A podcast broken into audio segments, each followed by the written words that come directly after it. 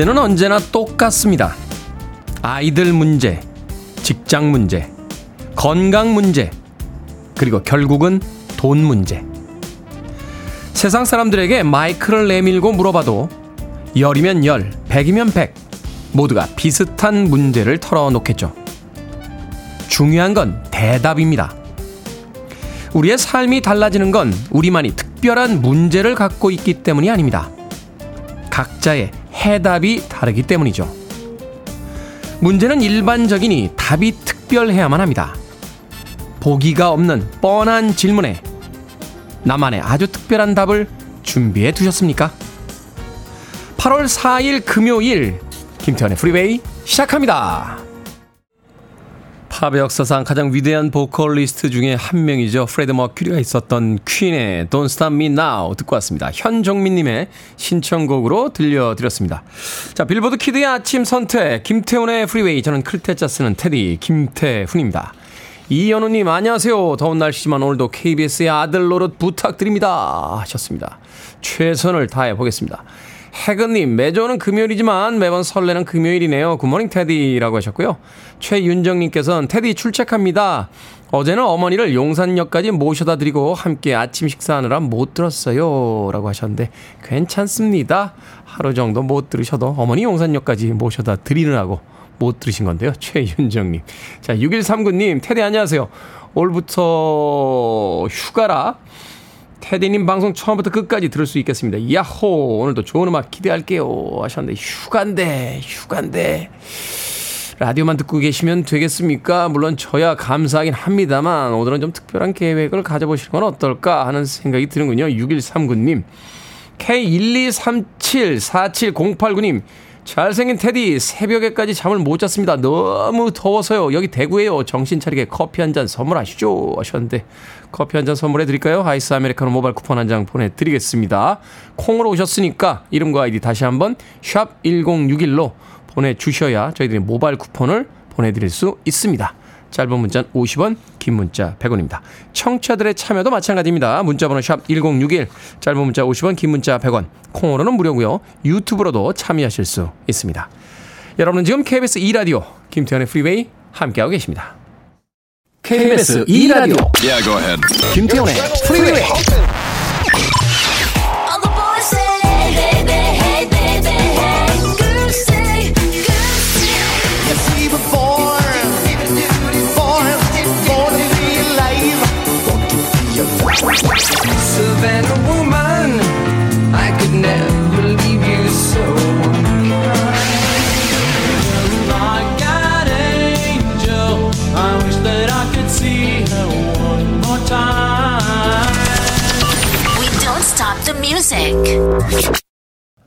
보사노바의 여왕으로 불렸던 아티스트죠. 아스트루드 질베르토의 Solo El Fin.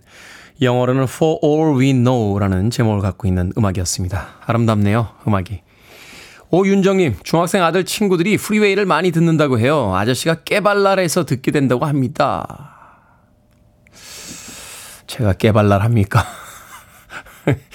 중딩들 사이에서, 야, 그 아저씨 되게 깨발랄해! 라고 하면서 소문이 났습니까? 자, 듣고 있는 중딩들 앞으로도 잘 부탁해요. 어? 아저씨 방송 많이 많이 좀 알려주세요. 주변에. 자, 중학생 아들과 친구들에게 프리웨이 애청하는 것만큼 공부도 좀 열심히 하라고 말해주고 싶어요. 애들이 참 성실하고 착한데 다들 공부는 너무 안 하고 놀기만 해요. 하셨는데. 예전에 저희 어머니도 비슷한 이야기를 하셨습니다. 애가 머리는 좋은데 공부를 안 해. 라고 하셨던 그 이야기가 고전처럼 전해지고 있군요. 오, 윤정님. 아이들이 또 공부를 할 때가 되면 하겠죠. 어, 성실하고 착하다고 하니까 그거면 이미 충분한 것이 아닌가 하는 생각이 듭니다. 피자 한 판하고 콜라 보내드릴게요. 아들과 아들 친구들에게 나눠주시길 바라겠습니다. 콩으로 오셨으니까 샵 1061로 다시 한번 이름과 아이디 보내주셔야 모바일 쿠폰 보내드립니다. 짧은 문자 50원, 긴 문자 100원입니다. 정경환님께서 어제 KBS 라디오 게스트로 주지훈님 나오시던데 프리웨이는 정우성님 안 나오시나요? 하셨는데 이미 나왔잖아요. 이미 나와 있습니다. 아, 이미 극급의 DJ가 진행하고 있기 때문에 따로, 예, 따로 게스트를 부르지 않습니다. 정경환님. 자, 3632님. 태호님, 보이는 라디오 보니까 정말 근육이 단단하게 보이네요. 운동을 많이 하셨나봐요. 그런 이야기 좀 듣죠. 예, 듣습니다. 운동이요? 아이, 뭐, 남들 하는 정도. 뭐, 그 정도만 합니다. 3632님. 자, 한미수님, 휴가 가는 길 10분만 듣자고 신랑에게 제안하고, 테디에게 주유 상품권 받은 애청자입니다. 상품권의 힘이 이리 큰가요? 이제는 알아서 방송을 맞추고 있어요. 드디어 작전이 성공했군요. 한미수님, 남편분께서 알아서 주파수를 맞추고 있자. 아, 라디오를 맞추고 있다. 네. 하나 더 드릴게요. 카스테라와 아메리카노 두 잔 보내드립니다. 이제는 뭐 꼼짝 마라죠. 어, 남편분께서 이제는 알아서 7시 되면 여보 일어나 김태훈의 프리웨이 시작할 시간이야 라고 하지 않으시겠습니까? 한미수님. 자 어떤 방식으로든 여러분들께서 많이 듣고 계시다고 하니까 또 이 아침에 KBS의 아들 김태훈 DJ 테디는 기운이 나고 있습니다. 브루스 스프링스틴의 음악으로 갑니다. Hungry Heart.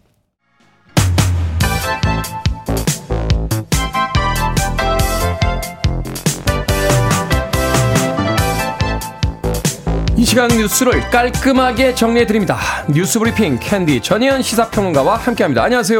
안녕하세요. 전희연입니다. 자, 정부가 일부 민간 아파트 단지에 철근 누락 여부를 조사하기로 했다고요. 무량판 구조가 적용된 단지라고 하던데 이게 점차 이제 확대돼서 조사가 진행이 되는 거죠? 그렇습니다.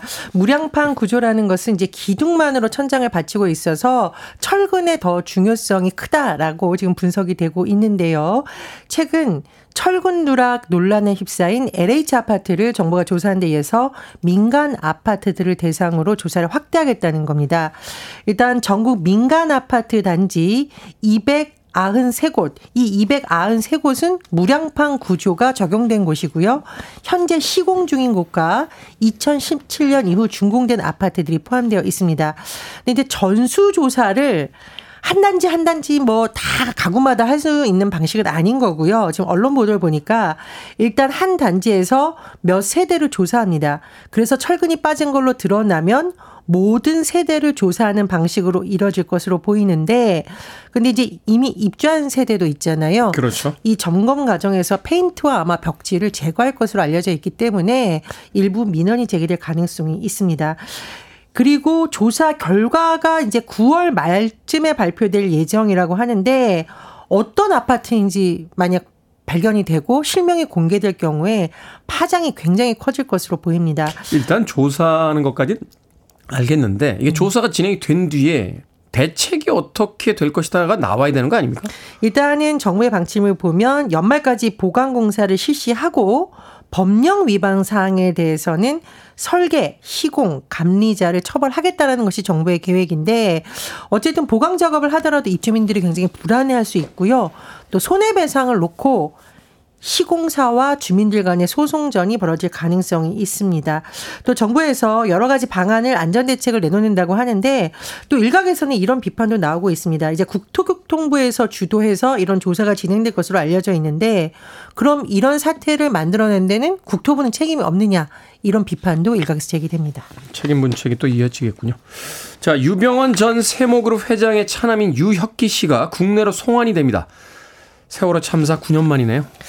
그렇습니다. 지난 2014년 세월호 참사가 발생을 했고요. 도피를 하다가 미국에서 체포됐던 유병현 전 세모그룹 회장의 차남 유혁기 씨 오늘 국내로 소환될 예정입니다. 과정을 한번 짚어보면 세월호 참사가 발생한 직후에 우리 사회 곳곳에서 책임론이 일었는데요. 물론 정치권에 대한 책임도 계속 비판이 제기되고 있는 상황이고 일단 검찰에서는 세모그룹과 유병원 전 회장 일가를 수사했었습니다. 세월호 천사 청해진 해운이 실질적인 지배주주였던 유 전 회장 그 가족에게 부당하게 돈을 몰아준 것으로 검찰은 판단했는데 그런데 유병원 일가가 잇따로 해외 도피에 나섰다가 다시 국내로 송환이 됐고요. 유 전 회장의 딸 유섬나 씨 그리고 측근으로 불리는 김혜경, 김필패 씨등 3명은 재판에 넘겨져 형이 확정됐거나 재판을 받고 있습니다. 하지만 유병원 씨의 아들 유혁기 씨의 경우에는 미국 영주권자인 상태였기 때문에 검찰 소환에 계속 불응을 했고요. 있는데요. 3년 전 뉴욕에서 체포가 됐습니다. 그리고 범죄인 인도 대상으로 미국 법원에서 확정이 되면서 이제 국내로 송환하게 된 겁니다. 검찰은 유 씨에 대해서 세월호의 실소유주 의혹 등을 조사할 방침이라고 하는데요. 일단 2014년 당시 유 씨의 횡령, 배임 혐의 액수가 559억 원으로 검찰에서는 파악한 것으로 전해집니다. 엄청나군요. 이제 국내로 송환되면 국내법으로 다시 재판이 진행이 되겠죠. 자, 은행에서 또 횡령 사건이 터졌습니다. 왜들 그럽니까? 500억 원이 넘는 액수라고요? 예, 지난해 우리은행에서 700억 원대 횡령 사건이 불거졌었고요. 또 최근에 경남은행에서 562억 원 횡령 사고가 발생했습니다. 언론 보도에 따르면요. 경남은행의 부장급 이모 씨가 부동산 PF 대출, 이제 프로젝트 파이낸싱이라고 하는데 이 상환 자금 77억 9천만 원을 횡령한 혐의가 일단 금감원에 보고됐고 금감원이 이거 파악을 해보니까 이 금액이 562억 원까지 굉장히 큰 것으로 지금 집계가 되었다고 합니다. 그런데요, 금융사 임직원들이 이렇게 잇따라 횡령 사건을 일으키면서 올해 횡령액이 600억 원에 육박한다. 이런 분석도 나오고 있는데요. 국회 정무위 소속 양정숙 의원실이 금감원으로부터 받은 자료에 따르면 올해 7월까지 금융사 임직원의 횡령 사건이 33건이었고 592억 7,300만 원에 달한다고 합니다. 지금 언론의 보도를 다시 한번 우리가 짚어볼 필요가 있는데요. 이번 사건도 문제이지만 왜 이런 문제가 계속 잇따르느냐. 일단 금융권에서 내부 통제를 제대로 안 하고 있다. 부실하게 하고 있다라는 분석이 나오고 있고 또 안전망이라고 할 수 있는 금융감독원이 제대로 역할을 했느냐 이런 비판도 제기됩니다. 고객들 돈인데 자기들 돈인 줄 착각하는 거 아닙니까? 고양이한테 생선 맡겼다 이런 비유가 나오고 있습니다. 뭐 블록체인 가지고 이제 핀테크가 본격화되면 이런 것들도 좀 막을 수 있지 않을까라는 생각이 또 되는군요. 자, 우리나라 성인의 행복 지수가 그다지 높지 않다 하는 조사 결과가 나왔는데 이걸 조사해 봐야 하나요? 제가 이 뉴스를 보니까 왜 10점 만점에 10점 이런 노래가 딱 생각이 나서 한번 봤습니다. 그럼 우리나라 성인들의 행복 지수는 10점 만점에 몇 점?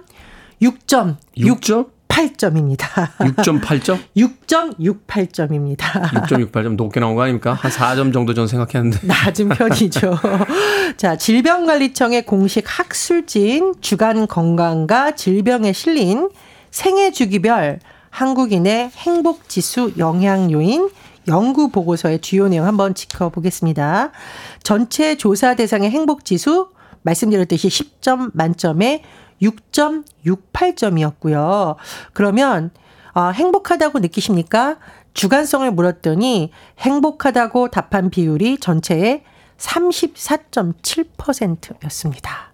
그러면 6명 이상이 나는 행복하지 않다라고 답했다고 볼 수 있고요. 이 원인이 있겠죠? 예, 그렇습니다. 이거 자세히 제가 좀 설명을 드릴 텐데 생애 주기별로 한번 살펴볼까요? 19세에서 44세까지는 그래도 행복하다라는 비율이 39.5%였습니다. 그런데 나이가 많아질수록 내가 행복하다고 답한 비율이 계속 떨어지고 있는데요. 예를 들면 65세에서 74세는 29.7%였고요. 75세 이상은 25.7%였습니다. 나이가 들수록 노인이 될수록 행복하지 않다라고 답변한 것으로 해석을 할 수 있겠는데 왜 그러냐 봤더니 우리나라가 지금 노인 빈곤율이라던가 좀 안타깝게 노인 자살률이 매우 높습니다. 음, 네. 사실 나이가 들어갈수록 국가의 보조가 더 필요하다라는 지적이 나오고 있는 건데 현재 한국 사회의 상황을 반영한 조사 결과라는 분석이 나옵니다. 이 조사는요. 2015년 지역사회 건강조사에 참여했던 19세 이상 성인 22만 6천여 명을 대상으로 행복 지수와 주관적 행복 항암에 영향을 주는 요인을 대상으로 분석됐습니다. 자, 오늘의 시사 엉뚱 퀴즈 어떤 문제입니까? 예, 앞서 은행 직원의 횡령 소식 전해드렸습니다. 아, 정말 이 세상 무서운 게 없구나. 이렇게 생각하는 사람들도 있는 것 같아요. 네. 그런데 오늘의 시사 엉뚱 퀴즈. 여름에 무서운 귀신 이야기가 인기죠. 귀신 이야기만 몇 개 알아도요. 여름에 인기예요. 소름이 오싹 돋고? 하는데 그래서인지 방송에서 여름에는 귀신 이야기를 특집으로 기획하기도 합니다. 네. 흔히 이것 특집 이렇게 나옵니다. 이것은 무엇일까요? 여름철의 더위를 피하여 서늘한 기운을 느낀다는 뜻입니다. 어, 이거 한자 한자 읽어드리면 좀 쉽겠지만 이게 발음 기호에 따라 읽어드릴 수밖에 없는데 네. 1번 남양 따로 읽으면 납량인데 네. 이 정확한 발음은 남양 2번 강수량 3번 기초 대사량 4번 불량 정답 아시는 분들은 지금 보내주시면 됩니다. 재미는 오답 포함해서 모두 10분에게 아메리카노 쿠폰 보내드리겠습니다. 여름에는 무서운 귀신 이야기가 인기죠. 방송에서도 귀신 이야기를 특집으로 기획하기도 하는데 흔히 이것 특집이라고 합니다. 이것은 무엇일까요? 1번은 나병, 2번은 강수량, 3번은 기초대사량, 4번은 불량 되겠습니다. 문자번호 샵 1061, 짧은 문자 50원, 긴 문자 100원, 콩으로는 무료입니다. 뉴스 브리핑 전희연 시사평론가와 함께했습니다. 고맙습니다. 감사합니다. 노 다우트입니다. Hey baby.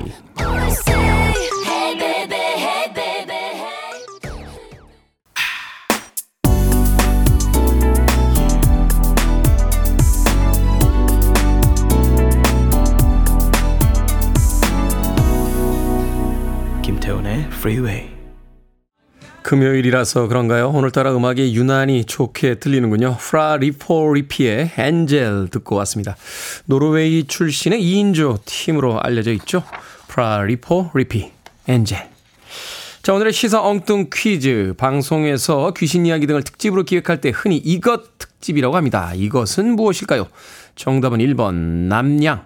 예, 납량이었습니다. 납량. 발음을 남양이라고 할 수도 있고요. 남양, 뭐 납리양 뭐 이렇게 할 수도 있습니다만 정확한 발음은 남양이라고 합니다. 우리 또 꼼꼼한 이소연 작가가 예, 사전에서 찾았다고 종이까지 들고 들어와서 이렇게 읽어야 했대요. 라고 하고선 나갔습니다. 잔소리 대마왕. 네. 남냥 되겠습니다. 자, 3063님, 요양. 방학 맞은 애들 사이에서 요양이 절실히 필요합니다. 하셨고요. 1490님, 체지방량. 노출이 많은 여름엔 이것보다 무서운 게 없죠.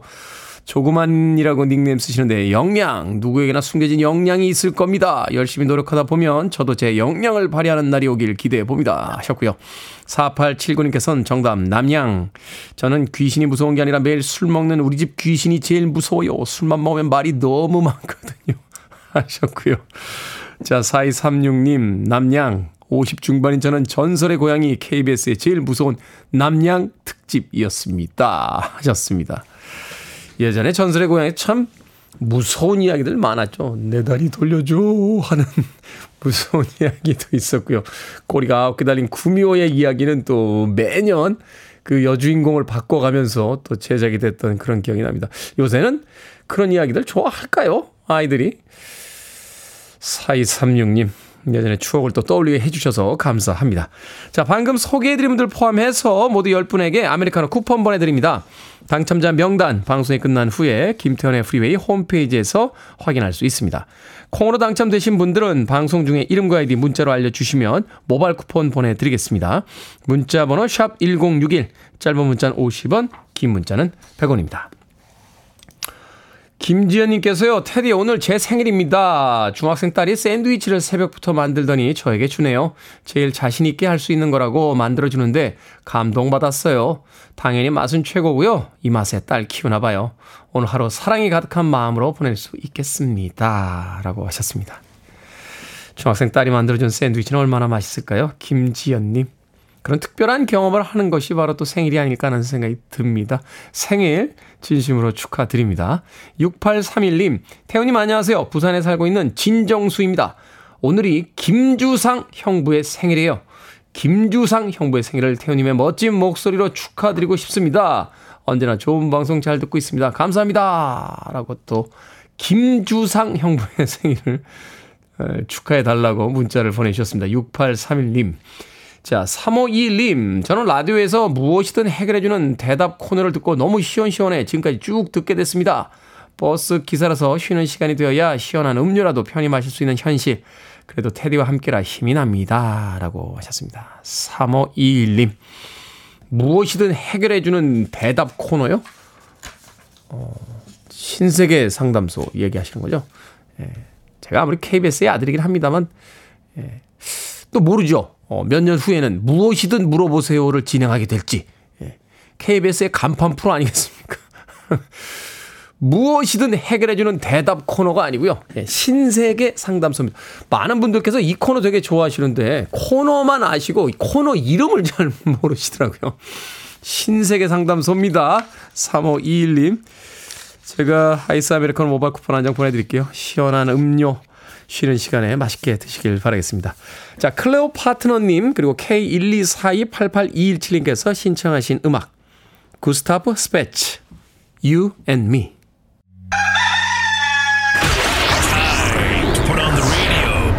김태훈의 프리웨이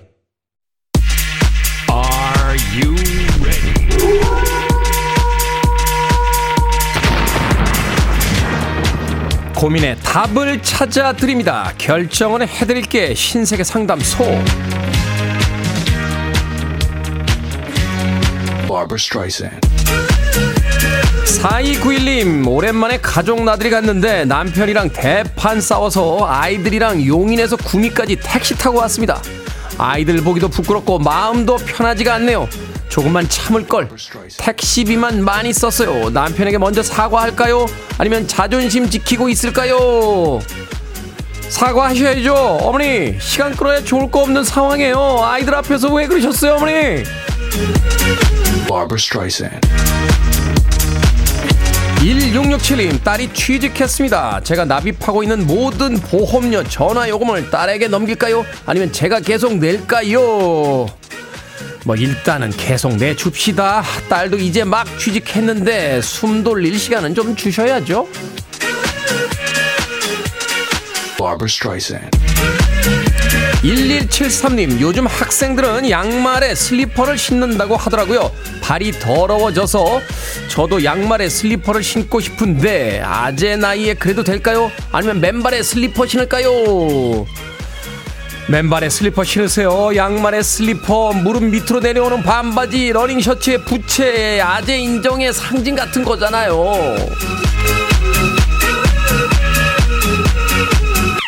8022님 출퇴근길 버스에서 자는 걸 정말 정말 좋아하는데 문제는 가끔 침을 흘린다는 사실입니다. 그래도 잘까요? 아니면 추잡스러우니까 잠을 꾹 참아볼까요? 잡시다. 잠은 자야죠. 마스크 쓰고 Barbara Streisand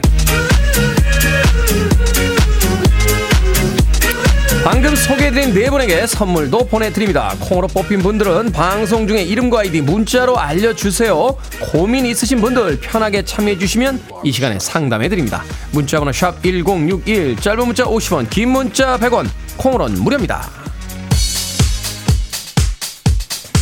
로이진 머피가 보컬로 참여했던 팀이죠. 몰로코, Sing It Back.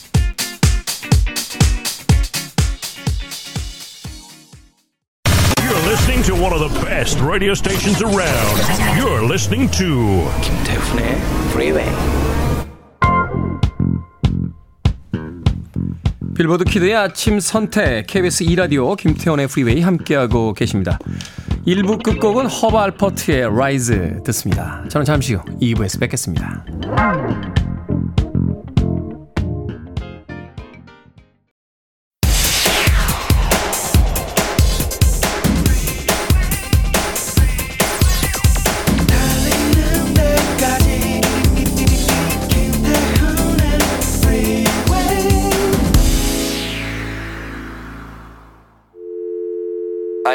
Arms around me. I need to feel your touch.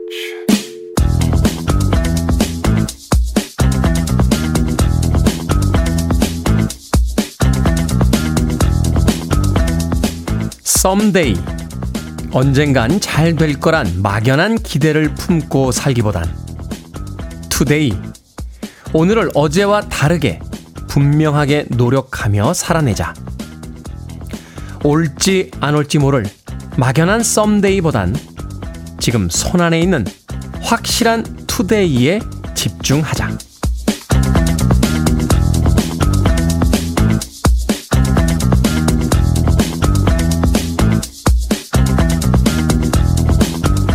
뭐든 읽어주는 남자. 오늘은 청취자 유미경님이 보내주신 전대진 작가의 책 실컷 울고 나니 배고파졌어요 중에서 읽어드렸습니다.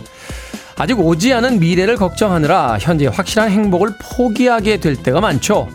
그런 인내가 언젠가 큰 선물을 가져다 주기도 하지만요. 막연한 미래를 위해 현재를 희생하기만 하는 건 너무 가혹하다는 생각이 듭니다. 오늘의 나에게도 작은 즐거움들을 선물해 보죠. 내가 존재하고 내가 행복해야 세상도 의미를 갖는 것 아니겠습니까?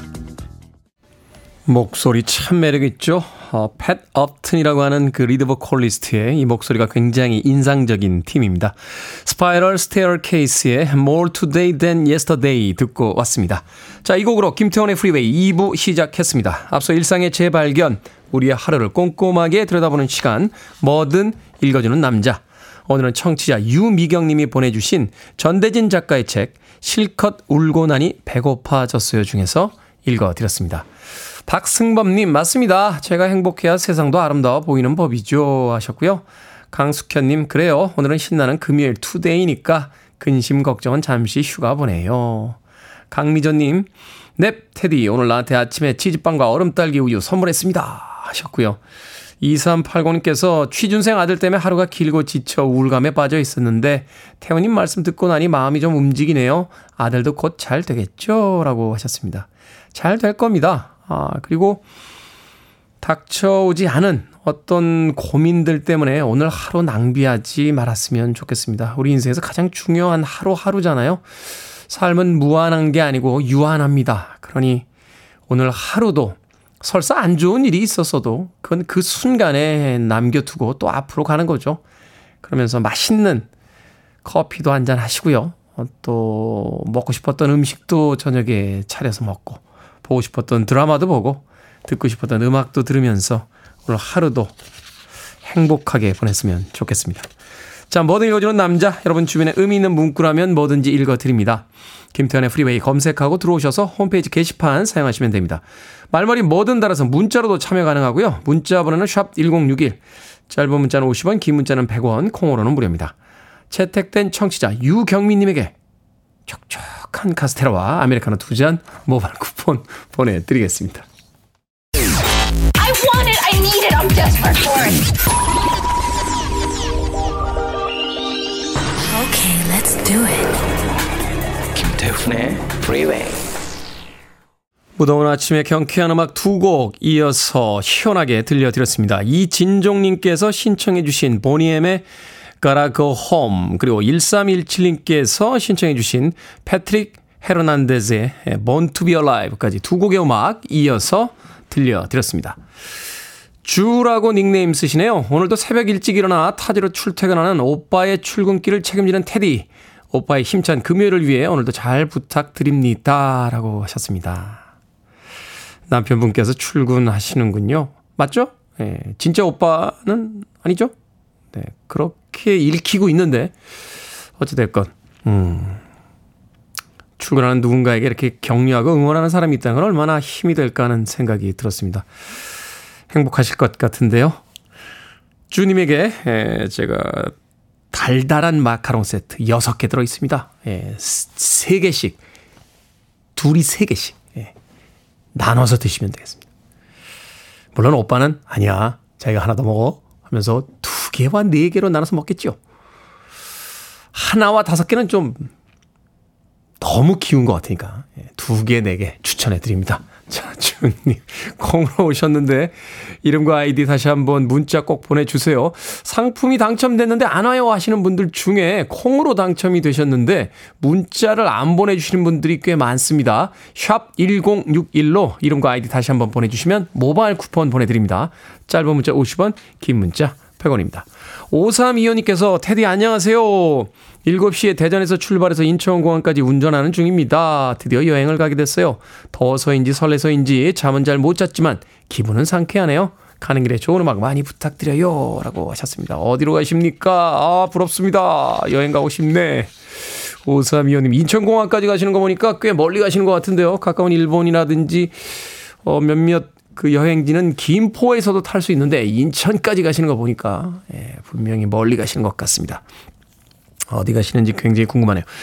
어, 인천공항이라든지 김포공항 가실 때는 시간 넉넉하게 가셔야 돼요. 어, 저도 한 2시간 전쯤 도착하면 되지 않을까라고 하고 갔다가 의외로 주차할 데가 없습니다. 예, 왜냐면 이제 휴가철이고 모두가 다 지금 여행을 가고 있기 때문에 주차 공간 찾다가 한 3, 40분 이상 시간을 허비했던 그래서 막 헐레벌떡 뛰어들어갔던 그런 기억이 납니다. 아, 그렇다고 과속하시라는 이야기는 아니에요. 5325님. 앞으로 해외여행 가시는 분들 참고하시길 바라겠습니다. 최근에는 한 3시간 전쯤 도착을 하려고 합니다. 그리고 역시 또 공항에 가서 밥 한 공기 먹어줘야 되지 않겠습니까? 왠지 그 성공한 사람의 스멜 같은 게 느껴지지 않습니까? 공항밥에서는? 예. 참 실없어요. 예, KBS에 어쩌다가 이런 DJ가 들어왔는지 참. 네, 5325님. 자, 한영아님, 오늘은 도서관에서 빌린 책 하나 들고 카페에 피신 가려고 합니다. 소소한 일상이지만 힐링이 되더라고요. 하셨는데. 저도 제일 좋아하는 소소한 하루의 힐링입니다. 책 하나 들고 카페에 가서 맛있는 커피 한 잔과 함께 이렇게 책 보고 있으면 기분이 좋아지죠. 아이스 아메리카노 모바일 쿠폰 한 장 보내드릴게요. 한영아 님도 콩으로 오셨으니까 문자 꼭 보내주셔야 됩니다. 아, 최신영님, 두 달 넘게 안 보여서 속상하던 집게핀 두 개가 사탕을 넣어둔 통에서 발견됐습니다. 온 집안을 뒤집고 다녔는데 너무 허무하고 웃기네요. 테디도 이런, 테디도 이런 적 있나요? 신나는 음악에 핀도 찾고 오늘 기분 최고로 시작합니다. 하셨는데. 그런 경우 저도 있죠. 어, 대표적인 게 이제 냉장고에다가 리모컨 넣어놓은 경우. 이런 경우 많죠. 예. 그러니까 이제 리모컨 듣고 TV 이렇게 예, 하다가 뭐 좀 마실까? 이러고서 이제 냉장고 열고서는 거기다 놓고서 냉장고 닫는 경우가 가끔 있습니다. 한 두 번 그랬던 것 같아요. 예. 그 정도면 양호하죠. 제가 방송에서 한번 이야기 드렸는데 제가 아는 어떤 분은요. 어, 뭐 말씀드려도 되겠죠. 예, 요리 연구하시는 이혜정 선생님 계시잖아요. 예, 이혜정 선생님 집에 가서 회식을 했어요. 같이 밥을 이렇게 맛있게 먹었는데 그날 이혜정 선생님이 셀러에 있던 막 와인을 꺼내 주셔가지고 다들 기분 좋게 취한 거예요. 그리고 다음 날 이혜정 선생님이 전화가 오셨어요. 태훈 씨, 그래서 네 무슨 일이세요? 했더니 어제 같이 왔던 그분한테 전화 좀 한번 해봐. 아 전화는 안 되겠구나. 그분한테 연락 좀 해봐. 그래서 왜요? 했더니 그분이 아무래도 자기 휴대폰을 놔두고 우리 집 리모컨을 들고 간 것 같아. 예, 결국 밝혀졌습니다. 예, 자기 휴대폰을 놓고 너무 취한 나머지 이혜정 선생님 되게 TV 리모컨을 자기 주머니에다 찔러놓고 그분의 명예를 생각해서 그분이 누군지는 이야기 드리지 않겠습니다. 예, 방송 듣고 있는 어떤 분 아마 뜨끔하실 것 같은데 뭐 그 정도만 아니면 되지 않을까요? 최신영님. 음악 듣습니다. 이은희님께서 신청하셨습니다. 딥 퍼플의 마지막 기타리스트였죠. 토미 볼린, Savannah Woman.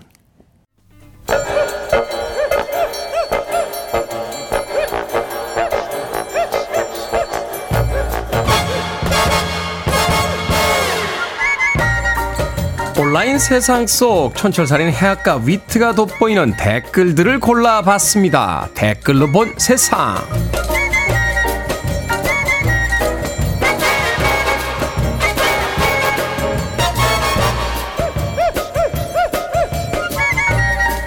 첫 번째 댓글로 본 세상. 야외 활동이 어려울 만큼 폭염이 계속되고 있는데요. 공공기관은 43년째 적정 실내 온도를 28도 이상으로 규정하고 있습니다. 폭염이라고 해도 기온을 낮출 수 있는 별도 기준이 없다는 건데요. 일부 시간을 제외하고는 아예 냉방기기를 못 쓰게 하는 곳도 있다는군요. 여기에 달린 댓글들입니다. 백구님, 공무원도 사람인데 적당한 환경을 만들어줘야 일도 잘하죠. 더운데 땀 뻘뻘 흘리고 늘어져 있으면 이익 볼 사람이 누가 있나요? 38님, 집에서 얼음 얼려오고 쿨조끼 공동 구매해서 입고 있어도 버티기 힘듭니다. 집 가면 머리 아프고 아무것도 못 하겠더라고요. 규정도 좋고 제도도 좋습니다만 뭔가 유도리가 있어야 하는 거 아닙니까? 국민들도 뭐라고 안 할 테니까 에어컨 틀고 일하세요.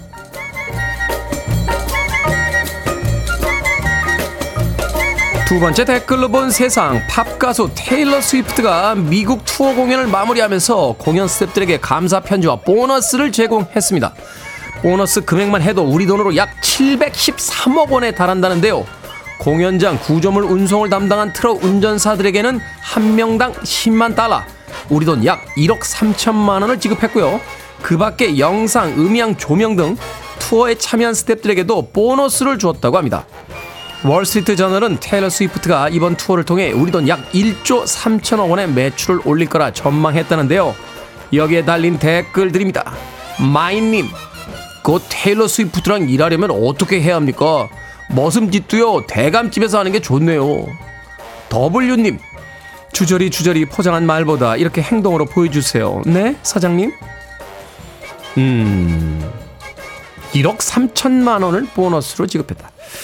회식 한 번 했다고 우쭐대던 제가 좀 부끄럽군요. 백 작가, 다음 달에도 또 회식하자.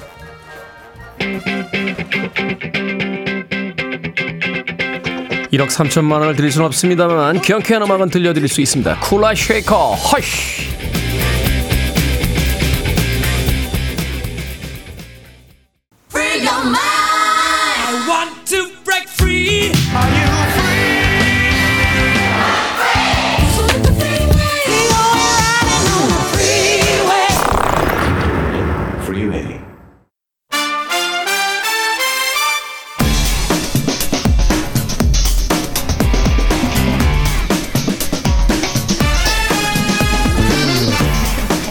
여름 휴가 떠나지 못한 분들 이번 주말엔 영화관으로 피서 한번 떠나보시죠. 신의 한수. 오늘도 허나몽 영화평론가 이지혜 영화 전문기자와 함께 지금 상영 중인 영화 이야기 나눠봅니다. 두 분 나오셨습니다. 안녕하세요. 안녕하세요. 안녕하세요. 자 본격적인 영화 이야기 하기 전에 사과의 말씀을 먼저 드려야 될 것 같습니다. 앞서서 제가 일본어를 썼군요. 일본어인지 몰랐어요. 죄송합니다. 네. 융통성이라는 일본어를 썼습니다. 아, 사과 아, 드리겠습니다 이런 실수라다니 KBS의 아들이 절대 아, 절대는 안 되죠. 또 실수할 수 있으니까 앞으로 주의 유의하도록 하겠습니다. 자 오늘의 영화는 8월 2일 개봉한 비공식 작전입니다. 배우 하정우와 주지훈이 주연을 맡았는데 두 분의 평점부터 듣고 시작합니다. 네, 저의 비공식 작전 평점은요. 다섯 개 만점에 세 개입니다. 다섯 개 만점에 세 개. 세 개.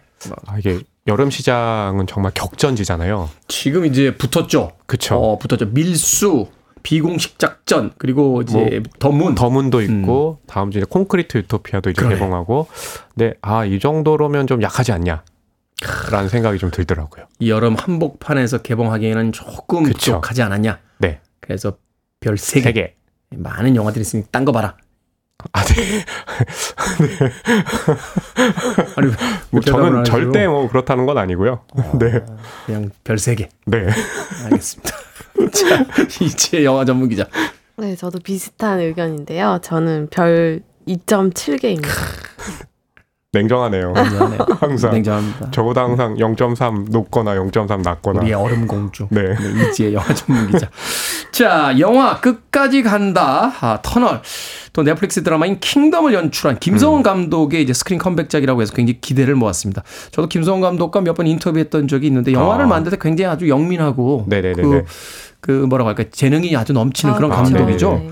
어, 자, 일단 영화의 줄거리부터 좀 소개를 해 주시죠. 네, 주인공이요. 하정우 배우가 연기한 이제 민준, 이민준이라는 인물인데요. 외교관에 근무하고 있습니다. 네. 이 인물은 아니 잠깐 외교관에 근무하는 게 아니고 네, 외교부에 근무하고 있는? 외교관이죠. 네. 네, 똑바로 해주세요. 그렇죠. 정확하게. 예, 네. 죄송합니다. 7501님께서 공부 시작해야 하는데 오늘의 행복을 위해 허남은 기자를 만날까요? 그냥 공부할까요? 하셨는데 그냥 공부하셔야 될 것 같아요. 아닙니다, 아닙니다. 예, 저를 이렇게 제 목소리 들으면서 행복을 느끼는 것도 중요하죠. 자, 줄거리 다시 갑니다. 네. 네, 하정우 배우가 연기한 이제 민준이라는 인물은 외교관에서 근무하는 이제 어, 외교부에서 근무하는 외교관인데요. 네. 어, 미국 발령을 너무 받고 싶어요. 음. 근데 자꾸 그 자신보다 기수가 낮은 사람이 가고 이런 상황에서 어느 날 아 나는 왜 이럴까 그 외교부 사무실에 남아 있다가 한 통의 전화를 받습니다. 네. 근데 목소리가 들려오는 건 아니고요. 일종의 모르스 암호 같은 것이 들려와요. 네. 알고 봤더니 암호. 네. 그 외교관, 그러니까 그 레바논에서 근무하고 있는 외교관이 납치가 된 거예요. 아. 예. 그래서 그 암호를 해결해 보니까 나는 뭐 한국 외교부 누구누구입니다. 그러면서 이제 민준이 그, 어, 납치된 이 외교관을 구하러 가게 됩니다. 잠깐만요. 레바논으로. 오늘 부드럽지가 않죠? 영화 보신 거 맞죠? 네네네. 이거 영화 안 보고 온거 아니죠? 네, 그럼요. 어, 네. 저는 극장에서 예, 네. 많은 관객분들과 함께 봤습니다. 네. 네.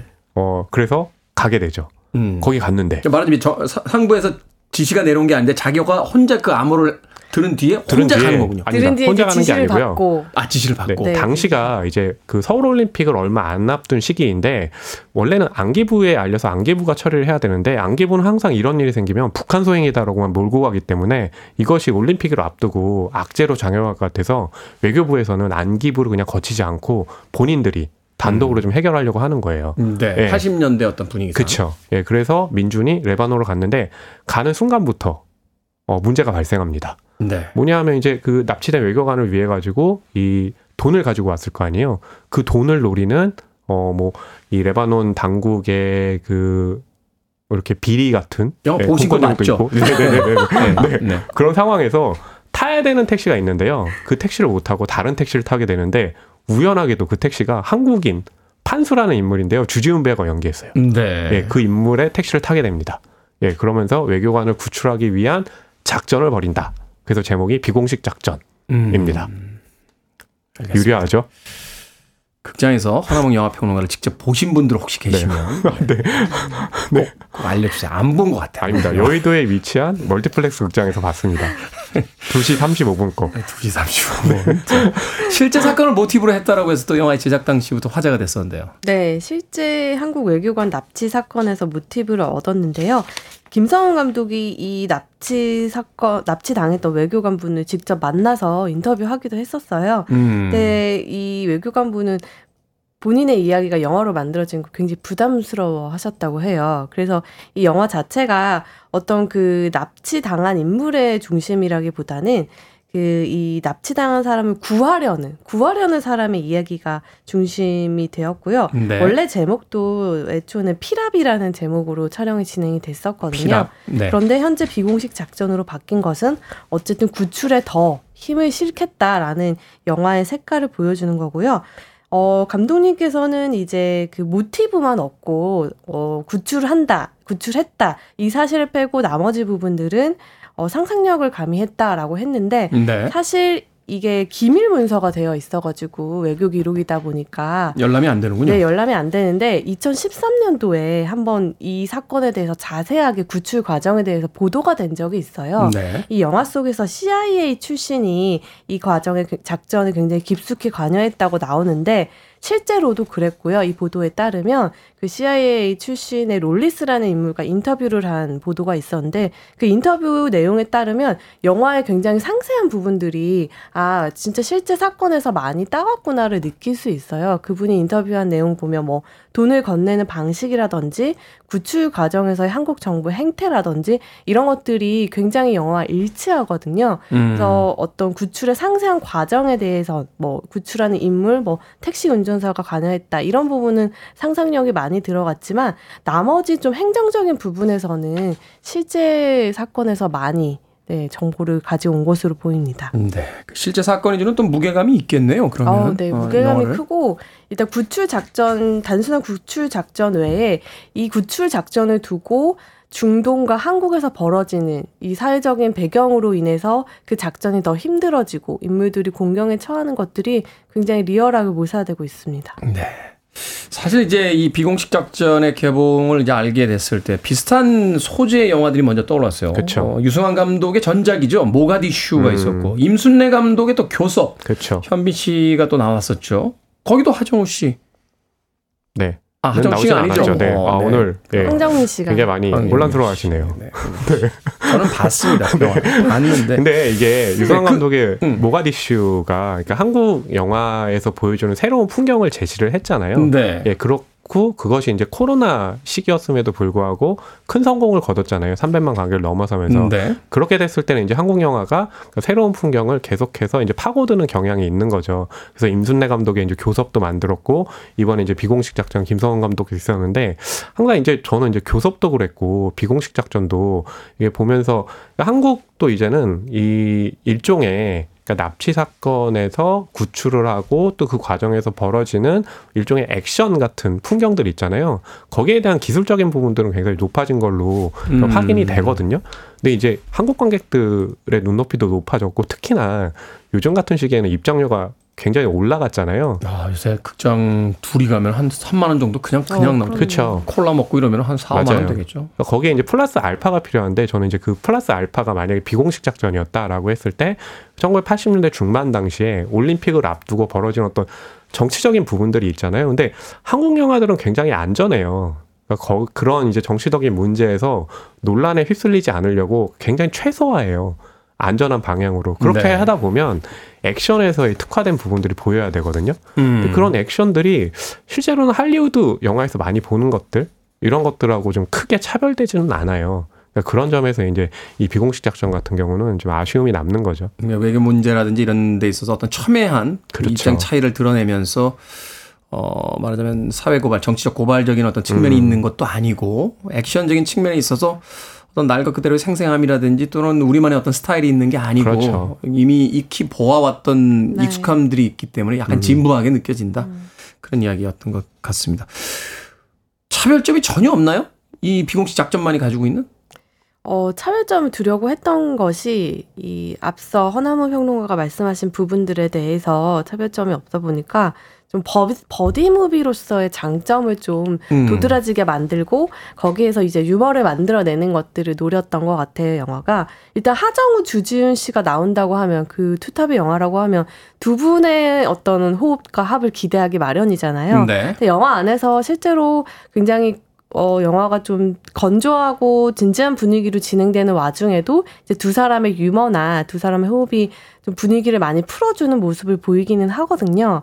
하지만 그럼에도 불구하고 이 작전 자체가 두 사람에 의해서 좌지우지 되고 처음에는 이 작전에 휘말리기 싫었던 판수라는 인물과 어, 전직 사기꾼으로 나오거든요. 네. 이 사기꾼과 외교관이라는 정말 섞일 것 같지 않은 두 사람이 결국에는 이제 고생을 함께 하면서 서로에게 의지하게 되고 그 안에서 이제 동지애가 싹 트는 모습을 그려야 되는데 어, 그 모습조차도 너무 앞선 영화, 다른 영화들에서 봤던 전개와 너무 흡사하다 보니까 이게 너무 익숙한 거죠. 음. 사실 이 여름 텐트폴 영화의 익숙함이라는 건 중요한 덕목 중에 하나거든요. 네. 너무 새롭거나 너무 다른 얘기를 하면 많은 대중들을 사로잡을 수가 없는데 그런 면에서는 이게 또 너무 너무 익숙하다. 익숙하게 되면 사람들이 또 지루해하거든요. 일단은 그 중간점을 못 찾으신 것 같아요. 예, 캐릭터의 어떤 그 구성 자체도 약간 교섭하고 좀 흡사한 것 같아요. 약간 고리타분한 그 공무원과 좀 자유분방한. 그러니까 이제 현지에서 가게 되면 그 현지에서 만나는 전문가가 있는 예, 그런 설정들인 거죠. 음. 그렇죠. 음, 일종의 스테레오 타입처럼 좀 그렇죠. 캐릭터들이 만들어지면서 신선미가 좀 떨어졌다라고 이야기해 주셨습니다. 자, 음악 한 곡 듣겠습니다. 영화에 수록된 곡은 아닌데요. 어, 영화의 그 긴박한 분위기에는 어울릴 것 같습니다. 프로디지, Breathe. electric 음악에 대단한 영향을 미친 팀이죠. 프로디지의 Breathe 듣고 왔습니다. 빌보드 키드의 아침 선택, KBS 2라디오, 김태훈의 프리웨이, 씨네한수, 허남웅 영화평론가, 이지혜 영화 전문기자와 함께 영화 비공식 작전 이야기 나누고 있습니다. 자, 인상 깊었던 장면 하나씩 좀 소개를 해 주신다면. 네. 저는 이제 김성훈 감독의 특기가 뭐냐 하면 어떤 한 장르, 설정을 가지고 일종의 속된 말로 쪼는 맛이라고 하죠. 긴장감을 유발하는 거에 굉장히 대한민국 대표하는 평론가 쪼는 맛이 서스펜스라고 하죠. 서스펜스, 스릴, 네 네네. 네? 긴장, 네네네. 긴, 긴박감. 네네네. 네. 아, 근데 저한테는 들리는 얘기가 한국을 대표하는 평론가. 이 얘기밖에 안 들리네요. 많이 있어요. 아, 네.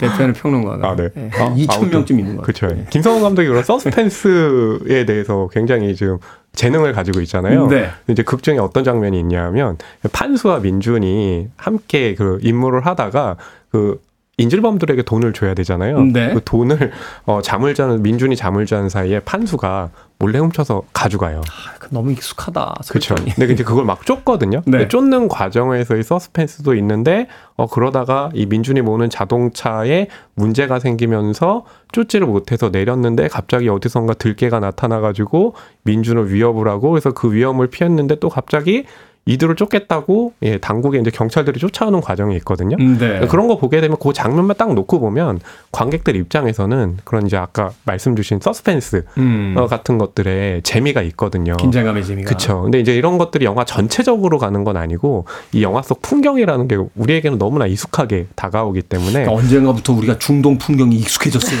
그러니까 중동 풍경이라는 게 한국 영화만 익숙한 게 아니라 할리우드에서도 굉장히 많이 그쵸. 다뤘잖아요. 근데 이제 거기 우리나라 배우가 있을 때 풍경 은 조금 낯설었는데 이제 그것마저도 그렇죠. 익숙해지는 맞아요. 상황이 있으니까. 그렇죠. 그러니까 그런 상황이기 때문에 장면만 딱 떼어놓고 보면 굉장히 재밌지만 전체적으로 이게 이제 판세를 바꾸기엔 좀 힘든 네, 음. 그런 그 장면인 거죠. 그렇군요. 어떤 장면에서의 서스펜스는 꽤나 잘 구성이 돼 있지만 그 그쵸. 장면 하나로 영화를 구원하기는 좀 쉽지 맞아요. 않았다.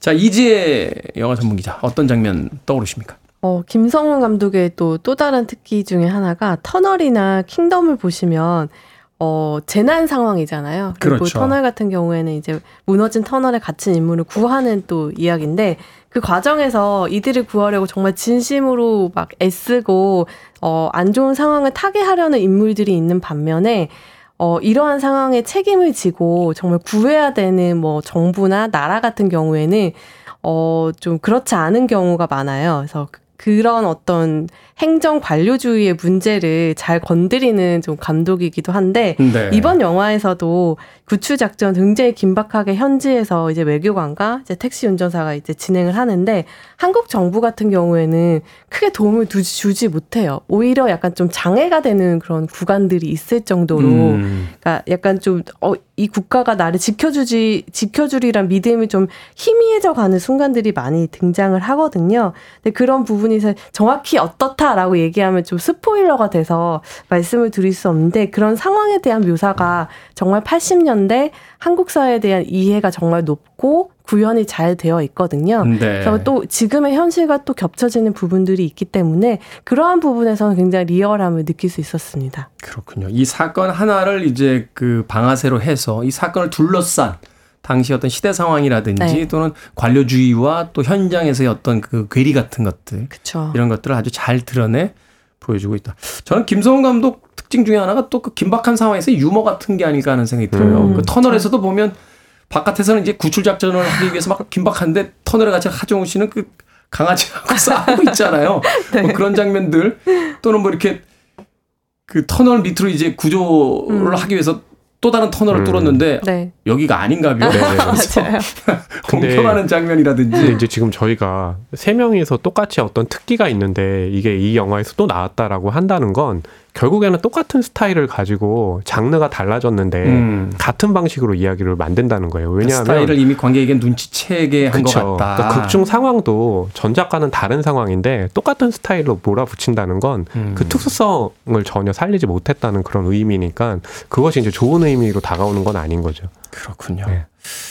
좀 아쉽네요. 어, 그렇죠. 그렇죠. 아주 좋은 배우들 또 좋은 감독이었기 때문에 음. 또이 텐트폴 영화로서 여름 시장에 좀 기대를 했었는데 우리의 기대만큼보다 조금 아쉽지만 그쵸. 네 그래도 뭐 워낙 좋아하시는 팬들이 많을 테니까 음. 아, 영화. 자 두 분의 한 줄 평 듣도록 하겠습니다. 네, 저의 한 줄 평은요. 액션 하나만으로 작전을 완수하기엔 역부족. 음. 네. 영화를 꿰고 있죠? 네. 네, 두 분 다 이렇게 고개를 끄덕끄덕 하시네요. 말은 네. 하지 않으시면서. 아니 뭐 김성훈 감독한테 이렇게 게 있나 싶어요. 자 이제 영화 전문 기자. 네, 저는 어, 이 작전 나 어디서 봤는데 점점점으로 상큼해. 하겠습니다. 아 상큼해. 너무 살아있어. 안전하게 한 가지 줄 않나요? 평이 한줄 평? 완전 아, 상큼해. 어우, 레몬 한 20개 터진 것 같아. 코앞에서. 아우, 상큼해. 자, 신의 한수. 오늘은 영화 비공식 작전 헌영 영화 평론가 이지혜 영화 전문 기자와 이야기 나눠봤습니다. 고맙습니다. 감사합니다. 감사합니다.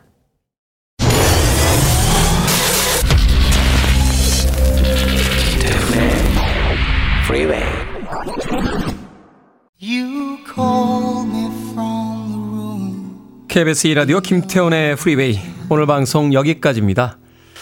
오늘 끝곡은 필 콜린스 그리고 마릴린 마틴이 함께한 Separate Lives 듣습니다. 편안한 하루 보내십시오. 전 내일 아침 7시에 돌아오겠습니다. 고맙습니다. and telling me